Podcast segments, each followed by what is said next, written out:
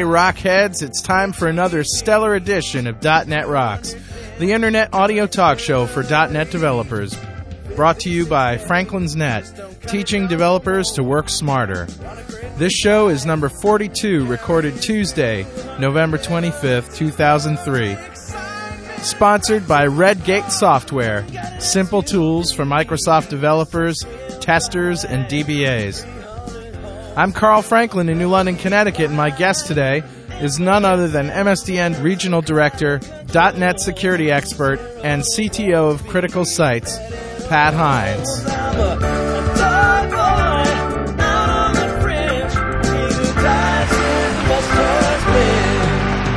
Thank you, thank you, thank you. Yes, Carl is my name, .NET is my game, and uh, my co-host Mark Dunn is away this week, but we are talking today about security. And uh, before I get into that, I'd like to read this letter that we got from an alert listener. Uh, this is from William Ramirez in in San Jose, Costa Rica. Hey guys, just wanted to let you know that you are heard in Costa Rica. I downloaded a few shows, burned them on CDs, and listened to them on my way to work. Very good and entertaining, aside from the great topics and tips. Keep it up, guys. I assisted to Franklin's talk on dev connections in Palm Springs last month. You have a flair for showbiz. Maybe you chose the wrong career. You should be governor for California. Oh, God. And maybe eventually president of the U.S. Just keep monogamous, don't dance with strippers, and don't do any weed because it will come back and get you. If you ever wonder what it's like to be a .NET programmer in a third world country, call me. I have antidotes aplenty.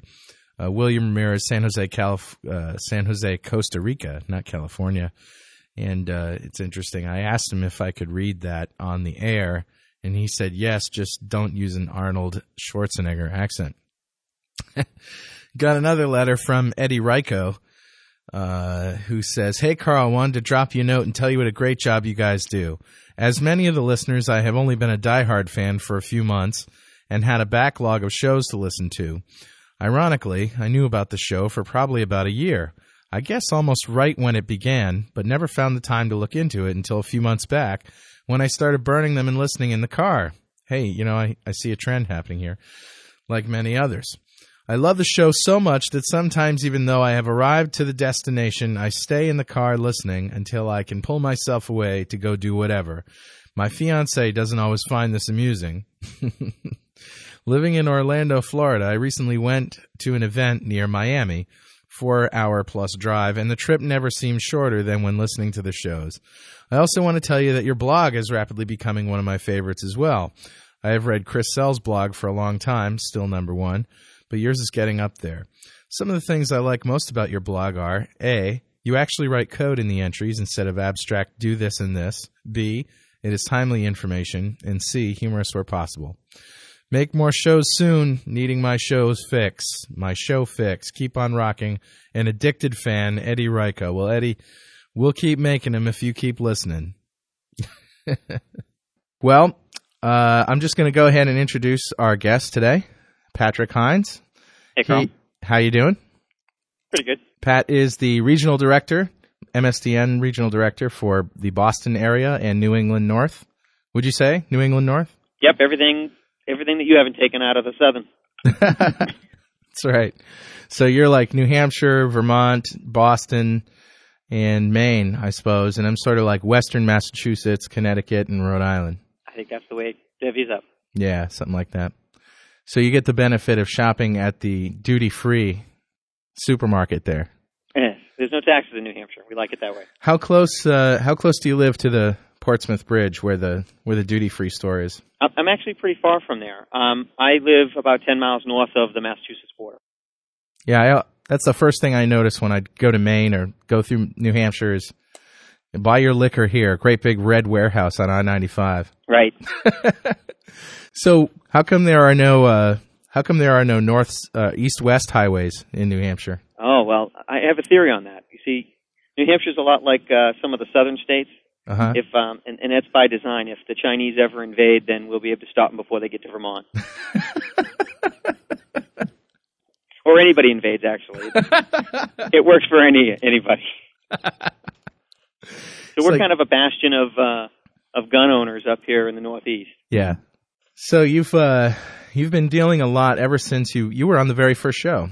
Yes. The the first guest. Yep. You, you came up with this idea that you want to do this radio show, and I I thought maybe I'd, the only people who would ever hear it would be your aunts and your grandmother. But you figured you'd help me out. I figured, you know, we go way back, and it sounded like a fun idea. And I was, I was actually, uh, I'm not nervous now, but I thought I'd be more nervous now that it's a a uh, national phenomenon.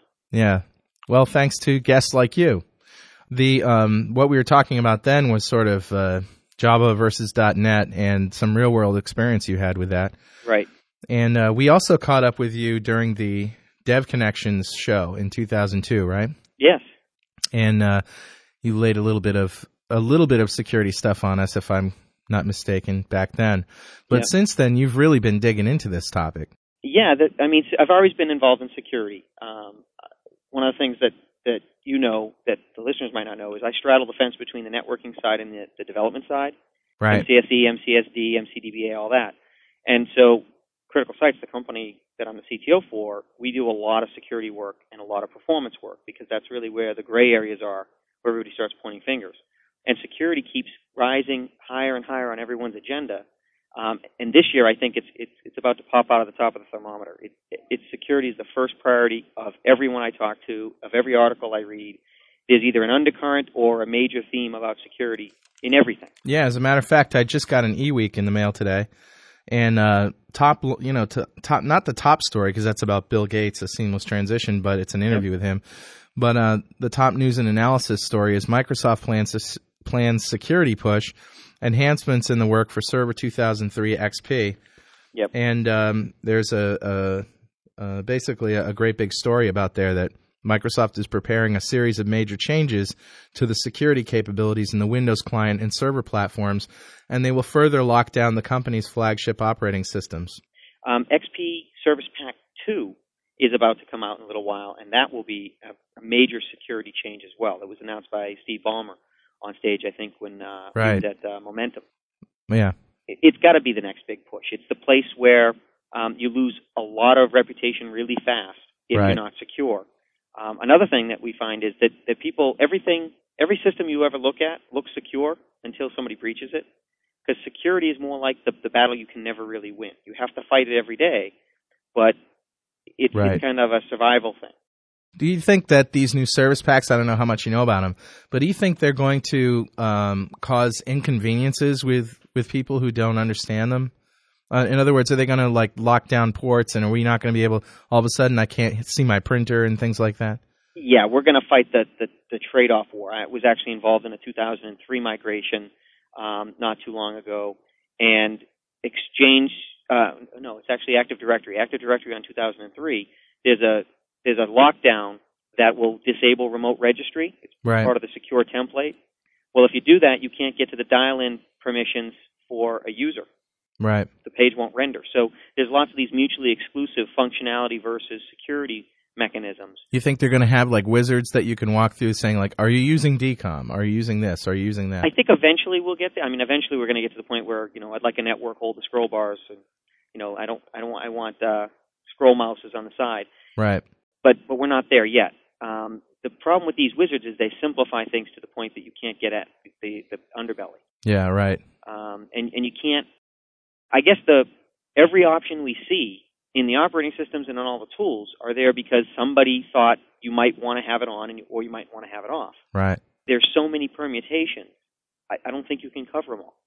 I mean, we've already seen a little bit of that with the web version of 2003 server. It's it's designed for people who are just doing that one major function.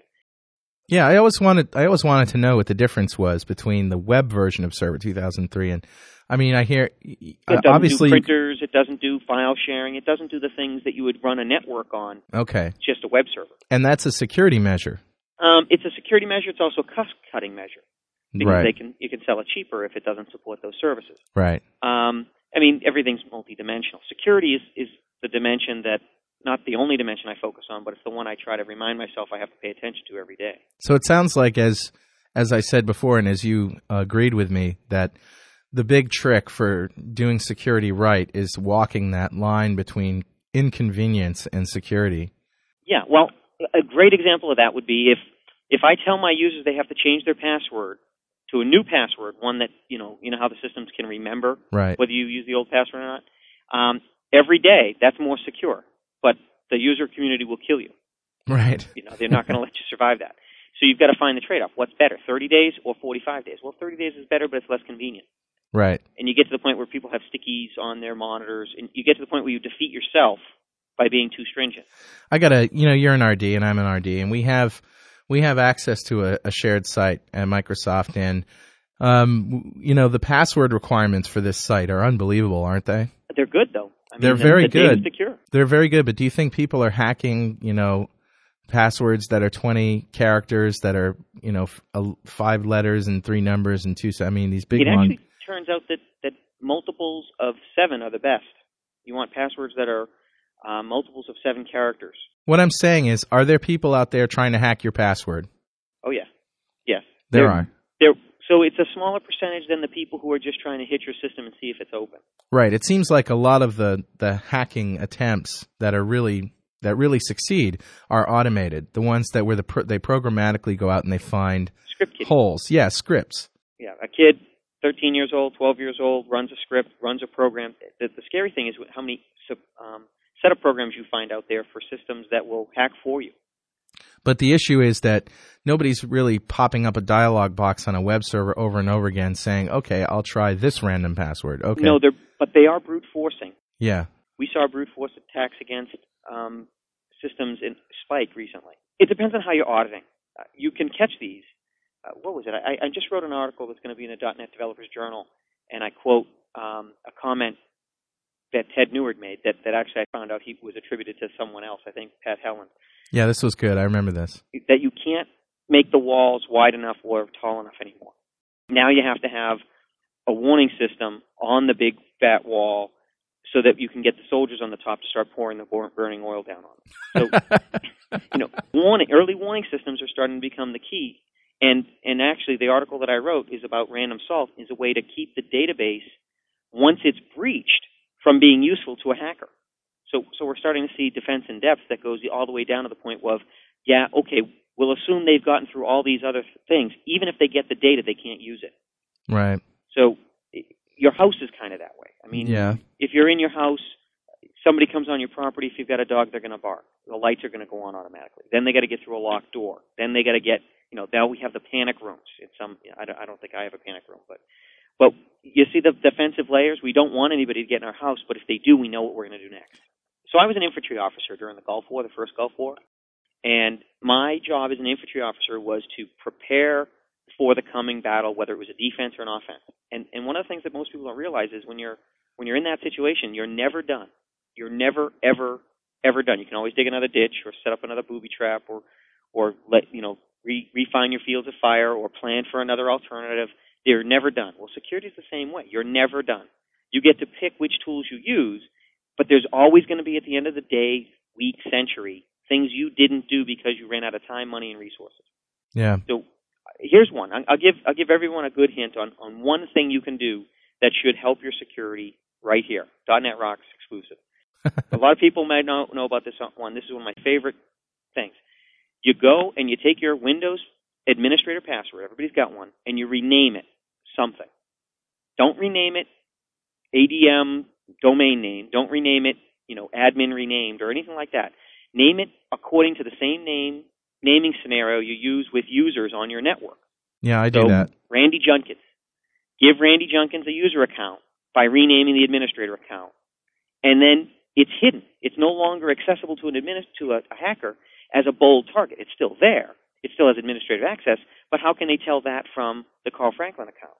Well, I think that would be page one in the security checkup handbook to rename your admin password. It, it is, but it goes further than that. Well, well, you rename your admin account. Here's the part that's a little tricky. Then you na- you create a new account called administrator. Okay. Give it no permissions to anything. Set a, a really big password, 14 characters, multiple case Right. symbols, and all that.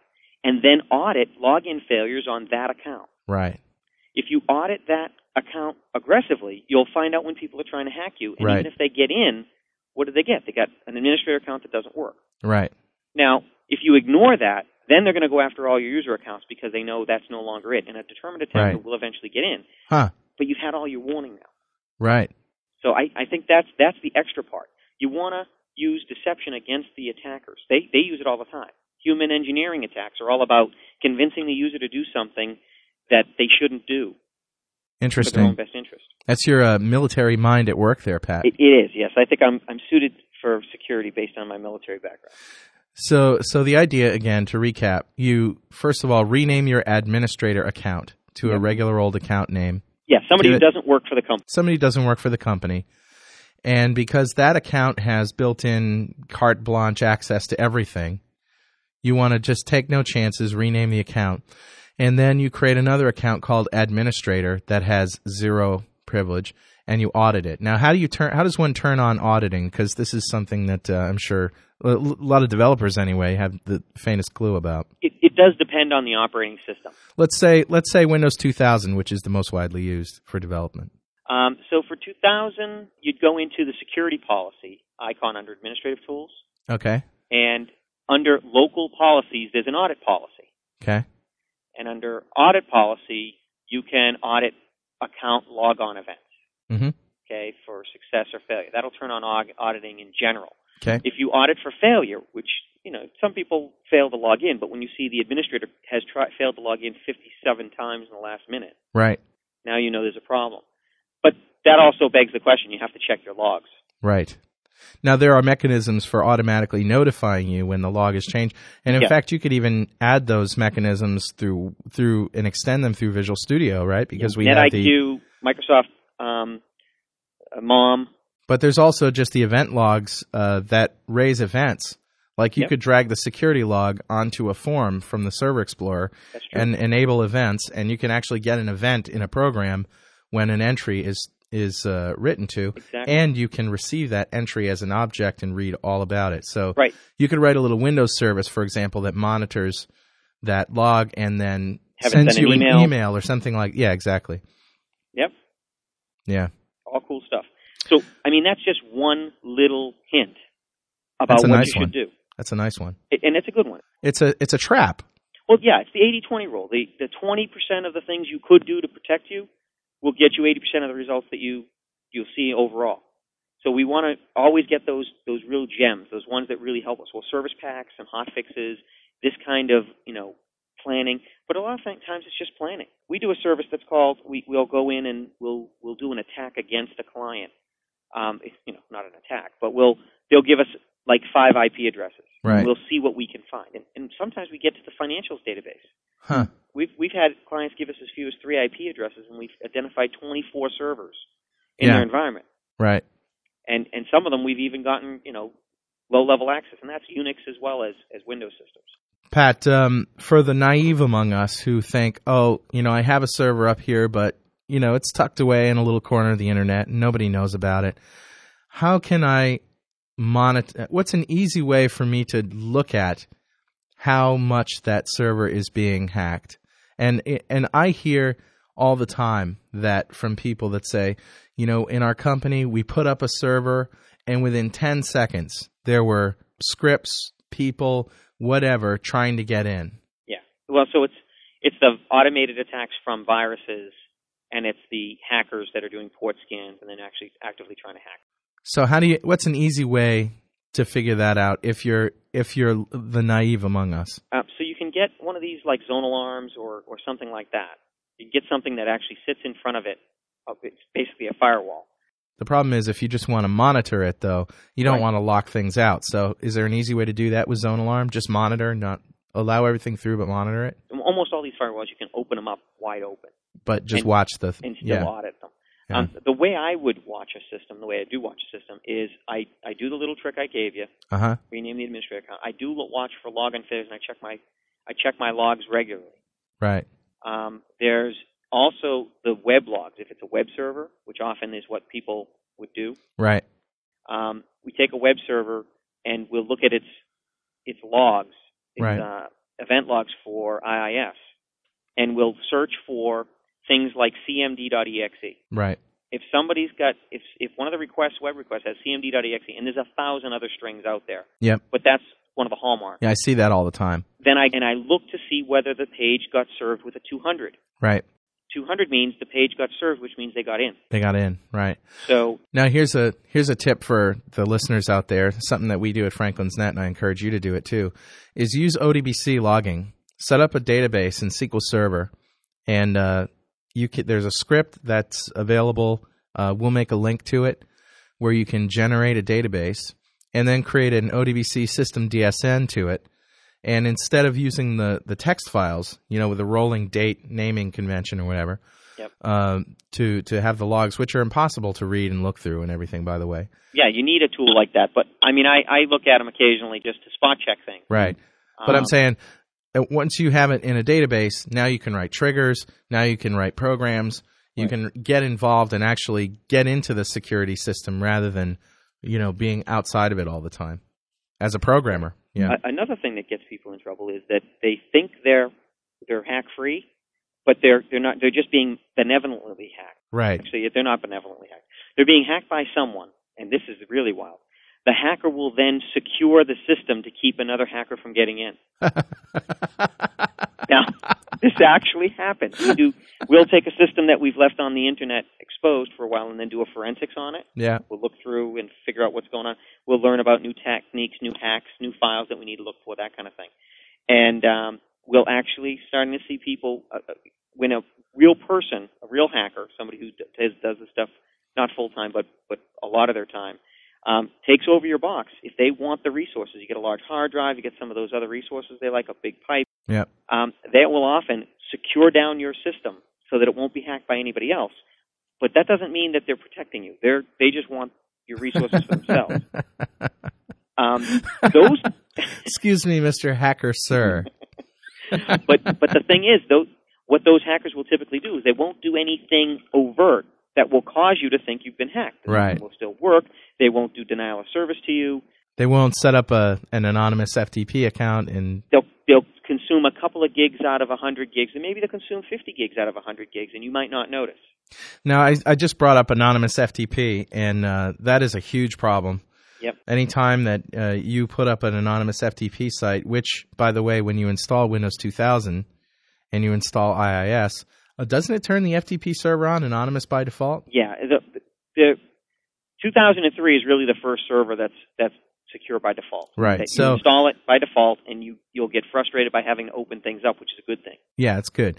We had a we had that happen to us a couple of times, and just because I don't know why, maybe somebody got one of our users got in there and left an FTP site open. Maybe they wanted to go upload something and then they forgot to turn it off. I'm not sure how it how it happened, but uh, recalling now, but that's what happened. Was an FTP site got created. And and all of a sudden our bandwidth goes through the roof. The ISP calls me up. What the hell is happening on your server? Yeah. You come to find out, you just that's the first thing I look at now if there's like a bandwidth spike. You're a remote hard drive now.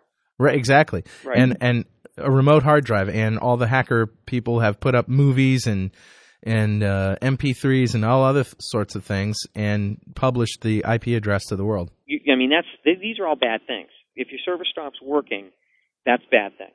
Right. But there's a whole wave of things that that are going to be scare, should scare people, should scare the listeners if they're working for companies that are real companies.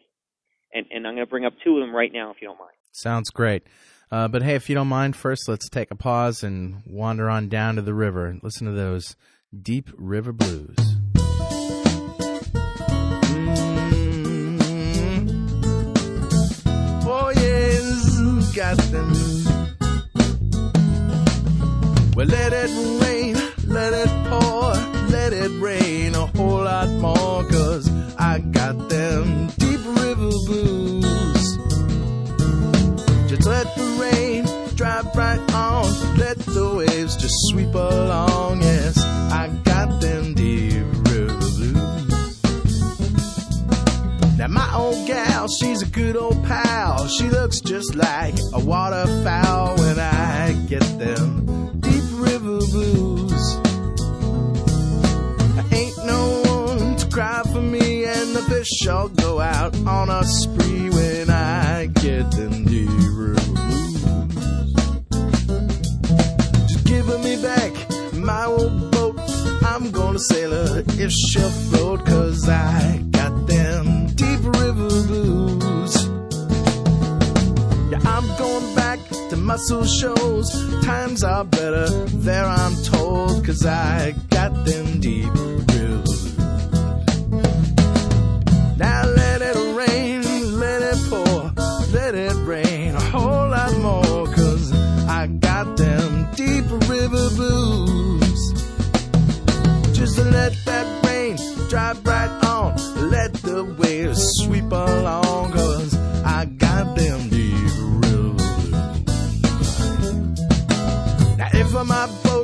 sinks with me, I'll go down, don't you see, cause I got them deep river blues. And now I'm gonna say goodbye. And if I sink, just let me die, cause I got them deep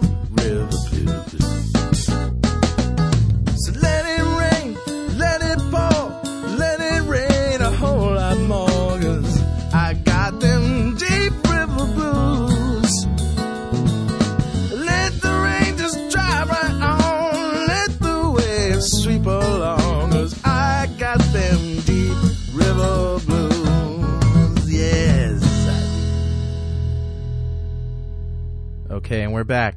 Pat, you were going to uh, tell us a couple of things that should have everybody running scared. Uh, why don't you go ahead with that? Um, so the first is Sarbanes Oxley. What did you say? Sarbanes Oxley. It's an act that was passed in 2002. Okay. It was the act that was passed to basically make Enron um, punishable. If you if, if the CEO lies on their their public statements, then pretty much they, it's a crime. Okay. So everybody thinks, you know, great law. I'm in favor of it. You're probably in favor of it. I'm sure all the people who used to work at Enron are very in favor of it. But it's got a lot of ramifications. That means that your company is liable for ensuring that no one's hacked the system to change the books. Hmm. Not just cooking the books. It's about I know that these numbers are right. So that brings in a whole security question. Yes, well, how it do does. you know it's right if if you don't know that you're secure? Okay. Right. So this will become, and, and it's it's by law, it's federal. It's a it's a criminal offense, and so people aren't going to take this lightly. And and you can't all of a sudden become secure over the weekend. It doesn't work that way. right. If a machine is not secure, if one of these nice hackers who likes to secure your system for you is has gotten in, you really have to burn that machine to the ground and start over again in order to make sure they're out. I like that uh, metaphor. Burn it to the ground. Burn it to the ground. In other words, pave it, restart it from scratch, reformat. And and I don't know about you, but I definitely, if somebody wants to make a secure server, I definitely recommend Windows Server 2003. Yeah. After I've experienced what I have, here's a here's an experience I had just last night, and it was cool because um, Scott Hanselman was online, and I and I asked him, I chatted him, and I said, uh, you know, do you have an experience with Windows Server 2003? And he said, running web services, which is where I had a problem. And he said, yeah, all the time. And I said, well, I'm getting this problem. He said, ask for assistance. So right in MSN uh, chat, I asked for assistance. Two seconds later, he's in my system zipping around, pulls up Notepad, and we have this little chat session just by both typing in Notepad at the same time. yeah. And and in within 15 minutes, we had nailed it down. He downloaded a tool from the internet and uh, and used it to diagnose the problem and fixed it in five minutes. Guy's brilliant. I'm really glad Scott's on our side because he's scary. Oh, he's awesome. So what I did is I I wanted to set up a way that I could access the logs through a web service, and so I wrote an ASPX file and I just created a virtual directory and created a text file through remote access. So I'm running in through TermServe and I created an ASPX file, I put it in there, and um, and I just have a simple function to retrieve some numbers, basically retrieving numbers for stats and uh, it wouldn't work. And, and here's what the problem I got on the client. I went to add a web reference to it, and it gave me basically a 403 error, but it was in the form of a dialog box, and it wasn't the Windows authentication dialog box. It was like a a web service reference dialog box that came up and asked me for my credentials. Okay. I thought it was kind of strange. So what he did is he downloaded FileMon. I don't know if you've seen FileMon. Yes. Yeah, he downloaded FileMon and uh, installed that and hooked up uh, anything that accessed an ASPX file. So then we looked and we saw that we were getting a denied via the ACL list. So it w- didn't have anything to do with IIS security. No. Didn't have anything to do with that. It didn't have anything to do with .NET security. It had to do with NT security at the file system level. And so 2003 had locked it down. Right. We actually had to grant permission to the interactive by by default the internet user only has a list permission or something like that. So we had to grant permission on that file and also to the network account Yeah. to read that to read and execute. I, I know you guys have covered code access security in a lot of places on the, on the show, so we won't dig that up again. But but you really do have a lot of power to control your own destiny on 2003 server with the .NET framework. And it really doesn't I mean, yeah, you do have to educate yourself, but uh, you know, once you once you I- job security. Uh, yeah, absolutely. I think I I think you know in terms of education, this is probably the the biggest payoff you can get from Right. making the case for education in terms of uh, IT. It's Right. in security. Well, it, it's going to, as I said, it's becoming a hotter topic. Sarbanes-Oxley is, is one example. There's also people in California. Actually, I got to I got to retract that. Anybody who does business in California, Even Arnold, Arnold, especially Arnold, especially Arnold. But any well, there's a new bill that was passed in July, um, a Senate bill in California um, that now makes it the law that if you do business in California, selling things in California, all that, Even you drugs. have to disclose any security breaches publicly to all your clients. So if you're on the street selling crack, And you have a security breach. you have a security breach. You have to disclose that. exactly. All right, Mister Crackhead, you listening? Well, this is huge for a lot of people. No, it is. It is. Think about how many companies don't want to advertise. For every security breach you see out in the internet, there's got to be dozens or hundreds Oh, that aren't thousands. published. And and companies hate to have security breaches, but if every security breach were public because it's a law, that would be a big difference. Well, it is. If you do business in California, which most almost every software company I know sells to California, What do you mean by publish? Do you have to like put you up have a web notify all your customers. All your customers must be notified either through a public medium or directly. You're kidding. No. Senate Bill 1386, Wow. the California Information Practices Act. And and you basically have to it, it impacts everybody who does business there. Wow. So, um, and I was just reading about that over this weekend. That's another thing that's going to make it's going to raise the ante to not just deal with security after the fact, but to prevent security problems from coming. A lot of people are still trying to secure NT4 systems with you know older versions of Exchange or Right. other systems. You can't. There's there's just too many new hacks Yeah. um, to keep the older systems.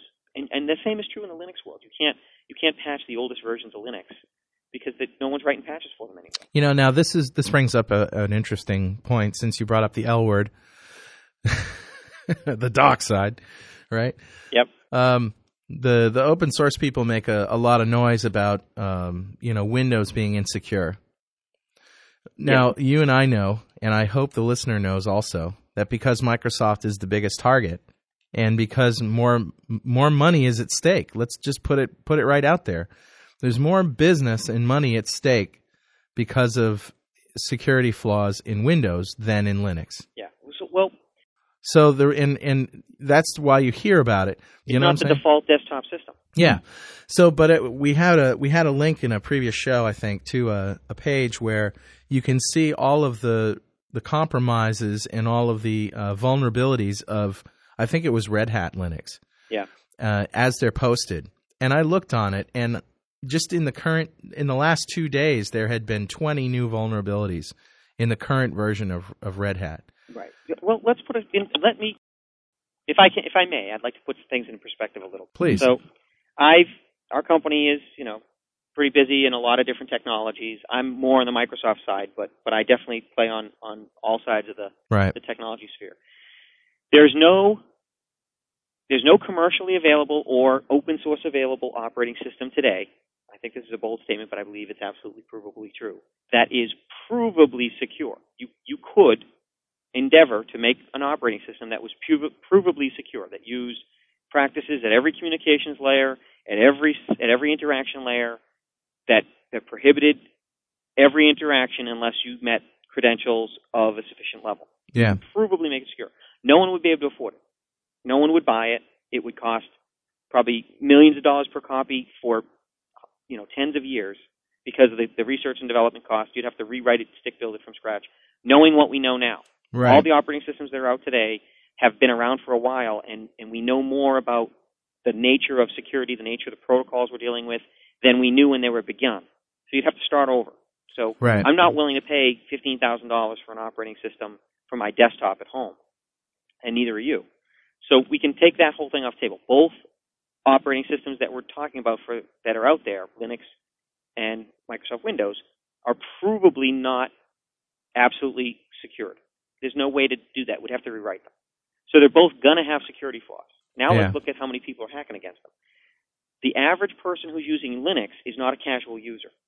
I don't know anybody who's a casual user using Linux. And one of my tests for a true hardcore Linux user is whether their parents and close relatives use it. If if your mother and father aren't using Linux, then what the hell are you talking about? Okay. well, so- uh, okay. Most most Linux users, it's in the domain of the hobbyist, wouldn't you say?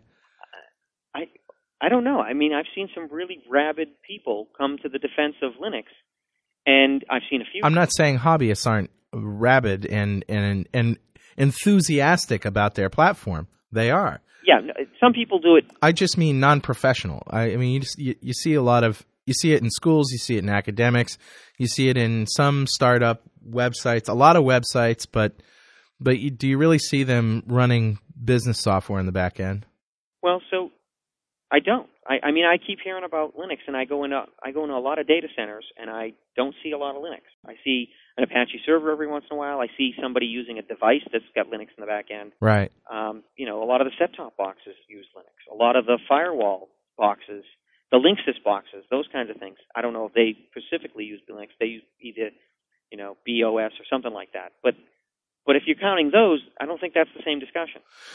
What do you think of what do you think of the new brouhaha around trustworthy computing? You think that's a uh, you think that's real, or I mean, what Well- is what is Microsoft doing in Longhorn, let's say, to to uh, to to prevent some of the classic Windows breaches that we keep hearing about? The first aspect of trustworthy computing came out in, um, I think, February 2002, right after 9/11, Okay, and it was in response to the whole world waking up that security matters. right, and and Microsoft, you know, did some really great things. They closed down a lot of bugs, they closed down a lot of holes, and they fixed a lot of things. And there was a long period where there really weren't many vulnerabilities, newly, newly discovered vulnerabilities, because there was a lot of effort. Pretty much all the effort of Redmond went into into, into hit, dealing with security. I don't think they just decided to stop looking at security. I think what happened is they they had to let up on the level of scrutiny the code was getting okay. and and I think that now they're trying to get back to that that consistency. And why do you think that's tr- so? Well, so security is a great thing that no one notices. Um, you very rarely does your boss come over and pat you on the back and say, "We didn't get hacked today. Good job." They come and shoot Yeah. you in the head if you get hacked. Right, So it's it's a it's all stick, no carrot, right, okay. And- and and no one believes. Man, you are the king of analogies. Did I ever tell you that? yes, you have actually. Labyrinth of Pain. Remember that one? Yeah, the labyrinth of pain. Um, maybe maybe we can explain that one on another show. Um, so you've you've got this situation where you, you try to do your best, you try to throw as many features as you can, and and you also have a spate of of exploits. We've had a lot of exploits that have come around at the same time that have been things like exploits against DCOM DLLs. Right. Well, in particular, that one hit us recently. Right. I mean, we could get rid of DCOM, but then and tell everybody to use .NET. But I think the rest, a lot of the world would have to, you know, try to kill us. That would make them mad. So you know, it's Can't do that. we're we're still wed to the legacy, and that's where a lot of the vulnerabilities are coming from.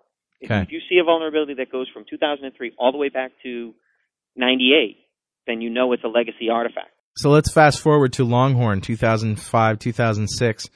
What is what is Microsoft doing in Longhorn that will are I mean are they getting rid of DCOM and Longhorn? Are they is it just not supported anymore? Well, so I, I I'm very reticent to comment on an operating system I'm not writing before it's released. That's very Um, true. So so I don't believe anything. I don't believe DCOM can go away because we need it for backward compatibility. but it, I mean if you need DCOM, would you use Longhorn. I mean, you know, do you think that they're going to Yeah. take out some of the things that have caused so many problems in the past? I think what they're going to do is more compartmentalize everything, so everything is a module. If you want to install that, you know, maybe the legacy protocol module. I don't know if that's a Longhorn feature, and No, we're just guessing here. Yeah, I, I'd say that it has to become it'll become more modular, more choices. Like when I install Yeah. on 2003 a web server, I have to choose to enable ASP and ASP.NET. Okay. They're not default. In other words, get rid of the assumptions. If you assume you're you're opening me up to vulnerabilities that I might not want. Absolutely. So that's one thing. The I other love thing that is about 2003, by the way. oh, it is really great. I, it's a pain when you set it up. Yeah, but I'd rather go through the pain and have it be secure. especially on a production box. So the the next big thing, if you read for those who are truly paranoid, okay, the X Files fan, that trust no one, trust no no website. Um, we have Palladium, the or what's now been renamed NGSCB. I hate that. It's N Next Generation Security, and I should know that that acronym. Yeah. And basically, it's hardware, and it's it's you know that provably secure operating system that I talked about that we Uh-huh. don't have yet. Yeah. So so we're we're moving there. We're we're getting there. It's going to take a long time. It might take three versions of the operating system. It might take ten, um, but it, it's going to take some time to get there. But it's a big move when hardware is involved. Right. And everybody everybody just assumes, oh well, we're using a hardware router. That's better. That's faster. That's well, that's because we have more faith in hardware. It's hardwired. It's hard to hack hardware. So Yeah. the hacker's not going to come in and bump out an EEPROM out of my router. Right. Uh, we hear about hacks against pieces of hardware, about de- um, devices, much less often than hacks against servers. I suppose it's a matter of how generalized or specialized that hardware device is. If you have a a general router, there's a lot of software in there that, if it was hacked, could cause lots of damage Well, and could be rewritten as well. They can, but you have to flash the BIOS, and that's a bigger operation than just changing a file. Right. You know, my, most most systems don't let you flash the BIOS remotely at all. Right. You know, that's another thing that a lot of people ignore is their devices. You know, there Right. there are if you're using a firewall and it's a hardware based firewall, there are flash there are there are updates to the to the ROM. And if you don't update them, the firmware, you now got a vulnerability. And that's a problem with Windows in general too, isn't it? Uh, the- yeah, one if of you the don't patch it. and in fact, you know the the argument Microsoft makes is that you know all of these recent uh, vulnerabilities in Windows were addressed in service packs and in updates that people didn't apply. I don't the the the service pack application process right now is still needs work, but they're working on it. Yeah, Okay. Yeah. Um, I'll be the first to say that you know it, it's an onerous task to apply all the fixes and, and service packs, but you got to pay attention to it. One of the things that you can do for yourself is minimize what you put on a single box. I mean, if you're going to have a server and it doesn't need to serve up web pages, uninstall IIS. right. Okay, there's a lot of 2000 boxes out there that are acting as web servers and they don't have a single page to serve up. All you've done is increase the, the attack surface and the number of service packs and uh, not service packs, but but patches that you have to put on that box. If the software weren't there, you wouldn't need to patch it. Yeah, yeah, So I, I think we'll see great steps forward in improvements for the auto update process. One of the cool things I like about Longhorn and WinFS that I've seen, you know, if it if it really works this well, is that the whole operating system is modular. Like you said, it's Right. componentized. Yeah. And since the whole API, the whole operating system is basically written around the .NET framework, which will then be called WinFX. Right. The you know, and and you know that .NET assemblies install just by drag and drop. You can basically replace components of the operating system just by replacing files. Right. And that Whereas- gives you that yeah. gives you huge capabilities for for patching and fixing and, and also for custom configuration. Right. And it's sort of like it, the way I like to look at it is all that stuff that we've been talking about in .NET class, you know, in my VB.NET classes and on the web and in blogs and everything Yep. about the benefits of of .NET. You know, this is this is an option today, programming in .NET, but in the future, this is where we're going. It's the way it's the new API. It's the new API. So so the the benefits of assemblies uh, now not only apply to your programs, but they apply to the operating system as well. Yeah, I don't I don't think anybody's asserting that the entire operating system is going to be based on .NET. It's not a .NET operating system. No, it's not, but it but it is a But it's a step- componentized it's a operating system. Yeah. It's another step in along the road to that. And if you look at the way everything is anything that's componentized that you can just swap out a piece Right. Is easier to maintain. Absolutely. Okay, cars, tanks, you name it. Um, we're we're evolving in better defenses against security, but one of the things people have to remember is they have to survive tomorrow. Yeah. They can't wait. Oh yeah, it'll be secure in a month. By then, it might be hacked, and and even no matter how many patches you put on after the fact, if they've got a Trojan on the back, a back door into the program, it doesn't matter how much you patch it after the, after the fact; it's still there. All right. So I have a uh, I have a burning technical question for you. Uh, Who has better coffee, Seattle or Vermont? I don't drink coffee. I, I'm a freak that way. I'm like one of the only people I ever know that got got out of the service that didn't drink coffee. Well, my friend Paul Litwin, who was uh, in uh, deep training with me, Yeah. he he came out here to teach a class the first time, and and we took him out to a a place down on the water that's you know Bill's Seafood Restaurant in in Westbrook, Connecticut. They have a New Orleans jazz band there on the weekends all year round. It's a great place. I would like to bring out of towners down there. So we get down there. There's a bunch of old salts walking around going "arr" like this, you know, and drinking whiskey and and Captain having from a, The Simpsons. having a Guinness. Yeah, you know, drinking beer and and whooping it up and having a good time and you know smoking and the band is just absolutely on fire. And so he's like, "Can I get a latte?" Oh man, Yeah. did he recover? yeah, he recovered. He he was it was culture shock, you know, but it's like, uh, you know, you tell that to the waiter and, and he's gonna sock you. Yeah. Now we have Dunkin' Donuts here. All right, Dunkin' Donuts. Yeah, Dunkin' Donuts is our coffee store. there's three of them in my town. Yeah, we have we have four in mine in New yeah, London. There's with four. dri- how many with drive-through? Uh, one, two, three, all of them. Yeah, we're we're, the, we're Four. blessed the same way. Yeah.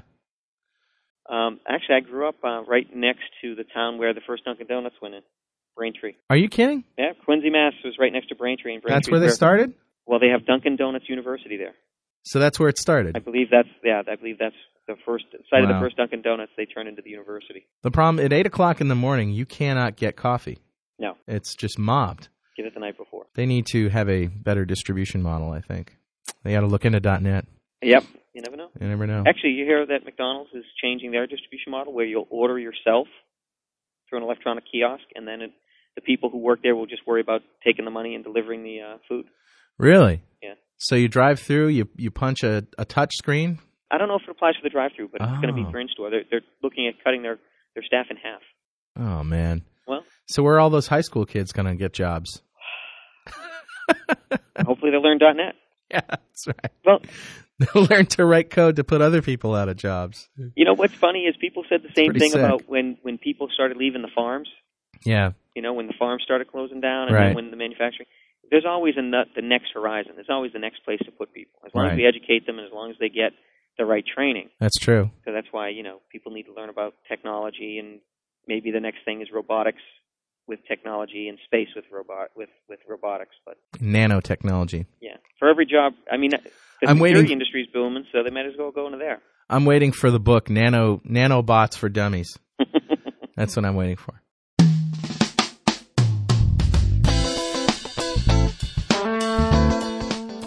Well, you know, I really love Redgate software and the stuff they make.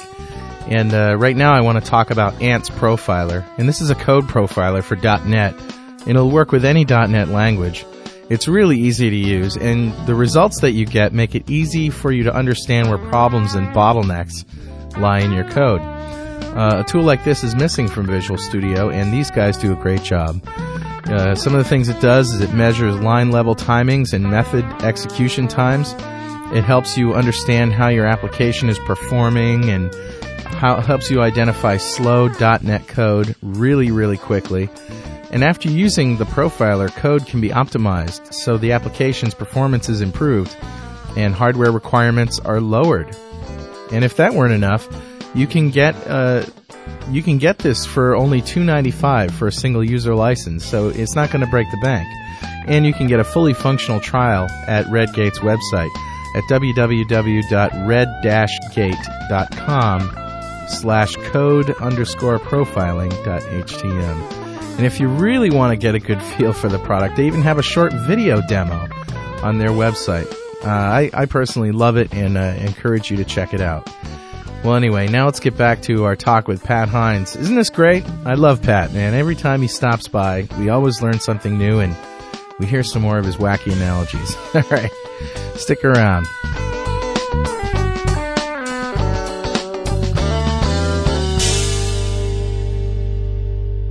So anyway, so you're developer in your company. You have, you know, a network administrator who's trying to keep their head above the water with security.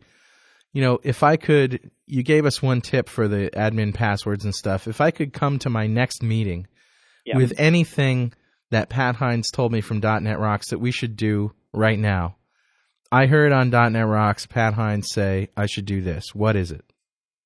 Well, so I, I do think the first tip is the one I just gave, I gave you about the administrator thing. Turn on auditing, um, set up some dummy accounts. The next thing would, would be to go and do a survey of your systems to make sure that they haven't been hacked. And is that something that Mort can do, or is that something we should call CriticalSites for? I definitely think you should call CriticalSites for it. But Okay, and why is that? so you you can do a first level yourself, but but you still got to do the research to figure out what to look for. Okay, Um, you know, you you write music and read music pretty well. yeah, I could get a book and figure out whether or not something was, uh, you know, the proper harmony or right. by figuring it out. But it would take me hours and hours. So you're going to save yourself a lot of time and aggravation, and know that you're not going to miss anything by Well, you gotta you gotta start clean. I guess that's that's the point. You gotta get to Okay. a point. You gotta get to a point where you know you are at least not toast. You're not Right. being used by anybody. You're not. That might mean a rebuilding network. So some people might just shy away from it. But you all security is is meaningless until you find out whether you are in fact already hacked. Do you have some good tools for monitoring um, your Notepad. system? Notepad. the event logs are huge. Um, there's Right. a bunch the- of tools. We use we use a lot of tools more around finding out where someone is once they're they're attacking us. Okay. Or um, You recently did that, didn't you? I I called you. Um, I was I was calling you about something. You said I I can't do anything. I, I think it was even an interview. You said I can't do it. I'm in the middle of tracking somebody down. yeah, we had somebody we found in um, and uh, I think they were in Turkey, Huh. Ankara. Yeah, we found them there and actually had our controller call their company. Wow. That we told on them. Wow. But um, in that case, it was somebody hacking from a, a desktop in a company as opposed to behind an AOL account. Right. But but by knowing where they are geographically, you could figure out a lot about you know what they're doing, what they're going to try to do. Right. Uh, we've had we had a hacker who, who did a job on a, a, a honeypot box. We left out that was a um, Now, what's a honeypot box? You a honeypot box is a, a system we put out on the internet for the express purposes of watching what people do to it. so to attract the bees, kind Yeah, of Yeah. sometimes we'll we'll take we won't we won't apply a specific patch. Right. Or or we'll throw you know sometimes if we want to get real interesting, we'll throw a box out there completely naked, nothing, no service packs, nothing, right. and we'll just see what they chew apart and what they what tools they use. Sometimes we'll secure a box reasonably and see what they'll do. Now, So that way, you're always kind of aware of the kind of things that people are doing. yeah, well, we want to know what tools they're going to put on the box. Huh. I mean, trivial FT, a TFTP server, TFT, Yeah. TFTP.exe is a very common one. yes. Sometimes they'll, they'll insert a service. One of the one of the ways you can tell whether you're hacked overtly is go into your services and, and see what you can identify that's not a real service. Well, and that that's a job in and of itself, isn't it? It is. So you got to know the services, or I've seen people disable the service they actually needed. Yeah. You know, well, that's got to. There's no way. There's a there was an interesting hoax that went around um, that that my sister sent me once. that said- sounds familiar. go to this go to your Windows 32 directory, System 32, go to the Windows NT 30, System 32 directory, and look for a file with this name, and if it has a teddy bear icon, delete it. Oh man. Well, that was an exploit that basically got people to break their system. yeah. It, it, I think it had to do with um, the, the uh, Internet Explorer didn't work properly after you deleted that. Well, it's a vi- valid file. It just happened to have a screwy icon. Right. Somebody picked a teddy bear, and it made it through. Um, so there's hoaxes. Here's one, uh, Pat, that I've been getting recently quite a bit. I've, you know, I have an eBay account and I have a. And what's a, the uh, password? Ah, thank you. Great. I'll I'll tell you after. Yeah, I have an eBay account and I have a um a, a PayPal account associated with it. and I get this email that says, you know, eBay needs to validate your account. Yep. And it's And a it- PIF attachment. No, no, no. It was even better than that. It wasn't a PIF attachment. It was a JPEG that looked like text. So it was a text.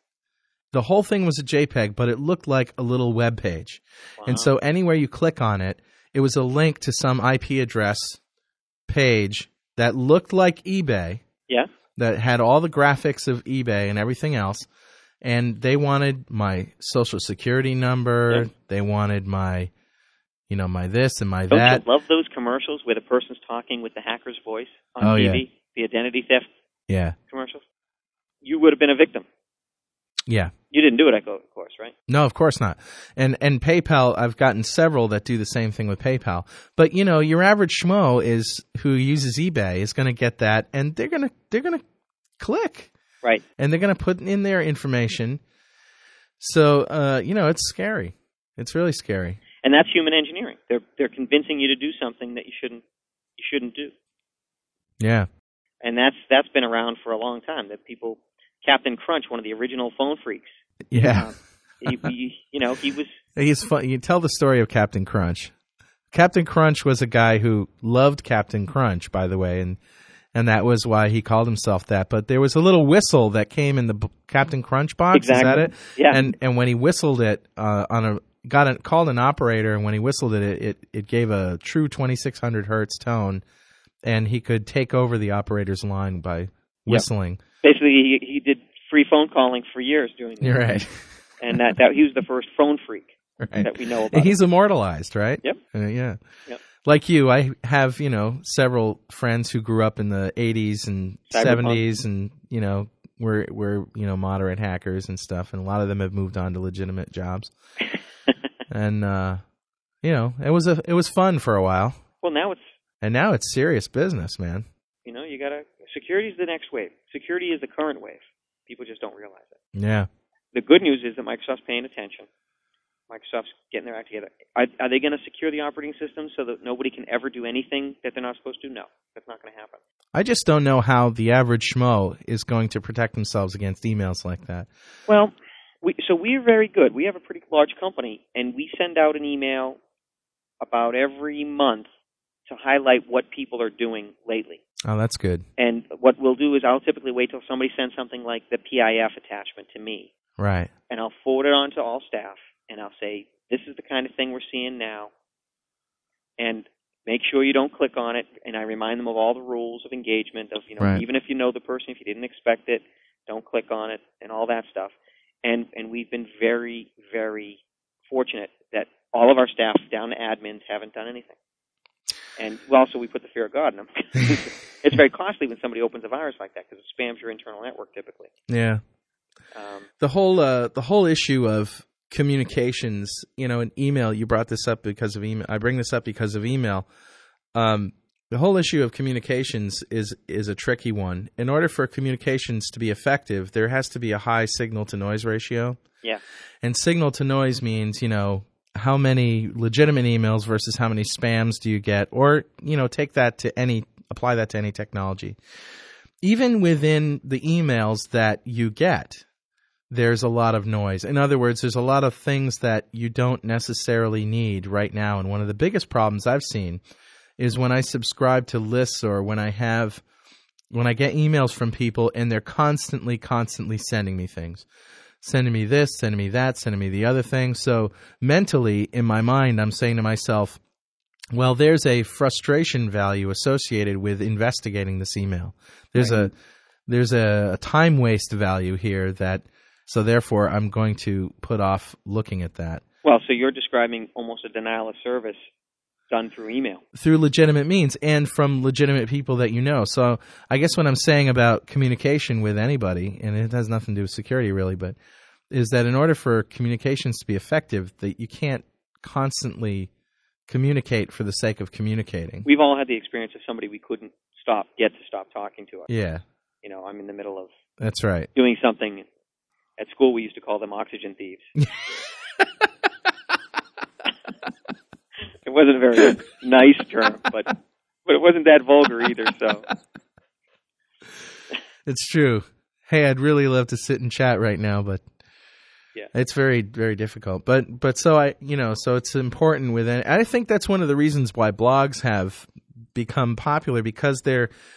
I think I don't know who said it this way, but they're like a self-filtering communication mechanism where since people haven't figured out how to spam them yet, there's no spam, and since you have to be a little bit smart in order to set one up and use one, Yeah. the you know right now it's like enjoyed by the domain of only the you know the elite blogger group if you will and that's the way the internet was in the beginning too Right. the only people who used the internet in the beginning were the the the researchers and the the people in colleges long time ago. yeah I remember before there was a web. That's right. And uh, you know gopher sites and things. So the information you found there was uh, you know of importance to this this small community. So so it's always the same it comes back to the same principle. When things are small they're manageable they're easy to deal with. As more and more people as more and more users as more and more uh, popularity and it gets bigger and bigger you know that's when the challenges come in. And that's when not only do you have challenges with the technology but in just signal to noise Yeah. I find it very difficult to to just sit down at the computer and make sense out of it when when I want to do my work. Just because there's so much stuff there that I either feel I have to do it all right now or uh, especially email. Email's Yeah. just the worst You you got to come up with a filtering or a rule mechanism or something. or something. I use a lot of aliases um, that um, help me get rid of emails. Like I'll for a month I'll sign up with a with a couple of extra letters in my alias, Yeah, um, and like you know P Hynds AB, right. and then I'll subscribe to a few things and talk to a few people, and at the end of that period, if I start getting spam because of it, or I just don't want to see those updates um, that I've subscribed to, then I Oh, just that's interesting. delete the alias. So you do it by time period. Well, I do it by you know when I start seeing spam to those e. I, I don't call them. They're they're not really spam usually. It's Just like noise. sign up for a newsletter, Yeah. something like that. I've got I've got a couple of brokers that are updating me on the the the, the economy. If I find one of them's not useful, I'll just discontinue that alias, Yeah. as opposed to setting up a rule to delete all of them. It's a kind of an administrator's trick. Because I'm an administrator on the mail system, I can do that, but Right. but it's, it's quite useful. Um, you you brought on a couple things. You keep mentioning the average user, and and I think that's one of the places that the vulnerable have, have turned up. The the desktop operating systems in the Windows environment are almost always average users. And one of the comparisons that's made is, well, you know, Linux users don't report to have these many problems. They patch their systems much more regularly. Right. The the new update services that Microsoft is offering will make that better. You'll get an automatic patch. And it's pretty good now. It does, but they're actually looking to improve that. Right. Um, I was involved a little bit in the beta for that, for the next next Hmm. generation of update products. Hmm. So there's a lot of time and energy being spent on that, and and you can't fault Microsoft for not spending enough money on trying to solve problems. I've I saw an estimate that next year's R and D budget is 6.4 billion. Yeah, I saw that too. That's incredible. Yeah, so that's you know that's more than probably anybody else or everyone else is spending. Here's a quote from Bill Gates in uh, eWeek this week. Designing Windows is like designing the 747. You have to get all the pieces to fit together. There Right. is more R&D being spent on Longhorn than on the 747. Yeah. Can you believe that? You know, hopefully it doesn't crash. it's a it's a, an unfortunate analogy, but uh, I guess you know the you know people most people think of 747s their experience with them as being smooth.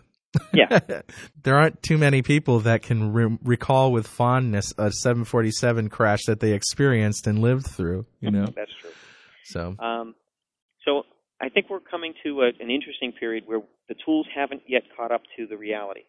Although, have you ever heard of the Open Hack?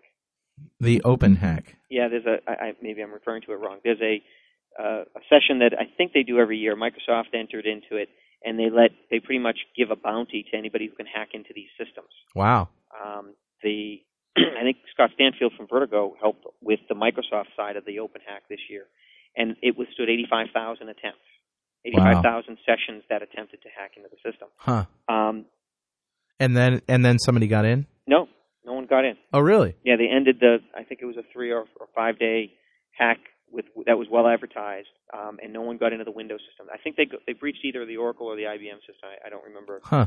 who actually sponsored that system, but but the uh, Windows systems withstood it. And my point here is that you can make systems, Windows systems, secure. We do it all the time. There's lots of customers we have that keep them secure, Right. but it's not a trivial task. It's not a part-time task. It's, I mean, it's part-time. You don't have to have a full-time security person doing it, Yeah. but you have to put cycles in it. And and the people who are least likely to do it are the ones that never check their event logs anyway. Hmm.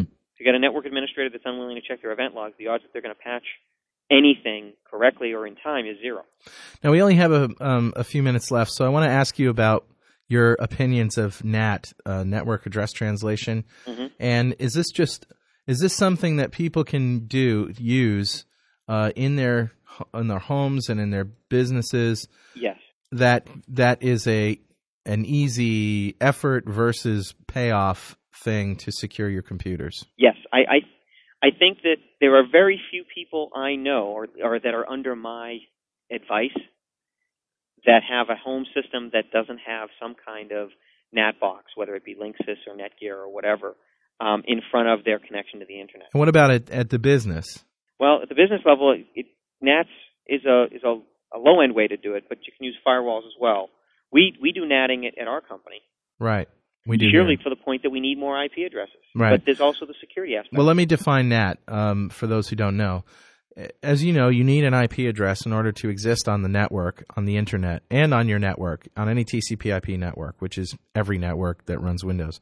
right. And uh, the IP address space is limited. It's a 32-bit number, so you know it's in the billions worldwide. But still, you you have to pay for those addresses, and people don't. ISPs don't give them up easily.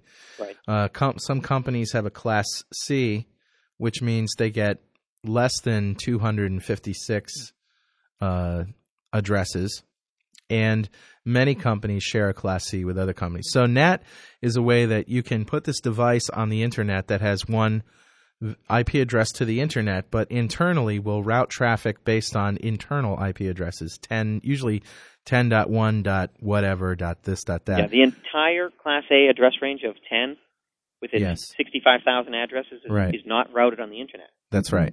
So that's another security aspect of NAT. If if I have an address that's external and you send something to that address, your traffic can't Can't traverse the routers. it can't go across it because if I send a packet as a 10 address out on the internet, all the routers on the internet are programmed to throw it away. Right. So So the basic idea is that you have unlimited IP addresses behind the firewall, and you can t- communicate with each other, and probably should be using DHCP to dole out DNS addresses and things like that. Um, but you know, and you can also communicate on the internet as a host through a NAT uh, box, right. if you will, a NAT router. The, another network address that's um, available that's not routed on the internet is 192.168. So a lot of the boxes will use that. They use that uh, the home boxes, the Linksys boxes, and things that you use with your cable modem and your DSL. Yeah, there's Right. a, I believe there's a Class A 10, the 10 net, Class B 192.168, Yeah. and there might actually is that class that might be a Class. Now B. that's a Class B. Yeah. And then there's a class. I think there's also one other, like 172 dot something. I'm sure there is, and there's also numbers within the the the final uh, domain which you can't use. You can't use 255. You can't use zero, and you can't use. Yeah, they're in the internal. experimental range as well. Yeah. Oh, oh, oh, you're talking about 255. Yeah, the IP is an interesting thing. One of the things that developers really need to do, and I know you're into TCP/IP because your sockets book, Right. um, is they need to understand the protocol that they're using. It's it's the you know everybody says that Right. XML is the lingua franca of the internet and data, Right. but but really we're using TCP/IP underneath the covers That's all right. the time, and that's ports is become a major issue of security. What ports do you open on a firewall? People, right. I, a lot of people just vaguely understand the concept. They should understand it better than they do. And they know that it takes an act of God to open a port at the company, Right. and it should. one of the one of the misnomers is that well, if I only have port 80 open, I'm not vulnerable. You are. There's a Right. lot of hacks that go over port 80, and other ports like like 25 for SMTP and those kinds of things. Right. You know, one of the measures of how geeky you are is how many ports you can name. That's right. Oh, port two one nine four. Yes, that was uh, ICQ. 443. you know, there's a whole bunch of them out there. 119. Yeah, you should know four forty three. That's SSL. Yep. And should then know 80. 119 is news groups. One nineteen is NNTP. One ten is POP three. Twenty five is SMTP. 21. 20 and 21 are FTP typically, although FTP. you're pretty geeky, Carl. Hey, I wrote the book on this stuff.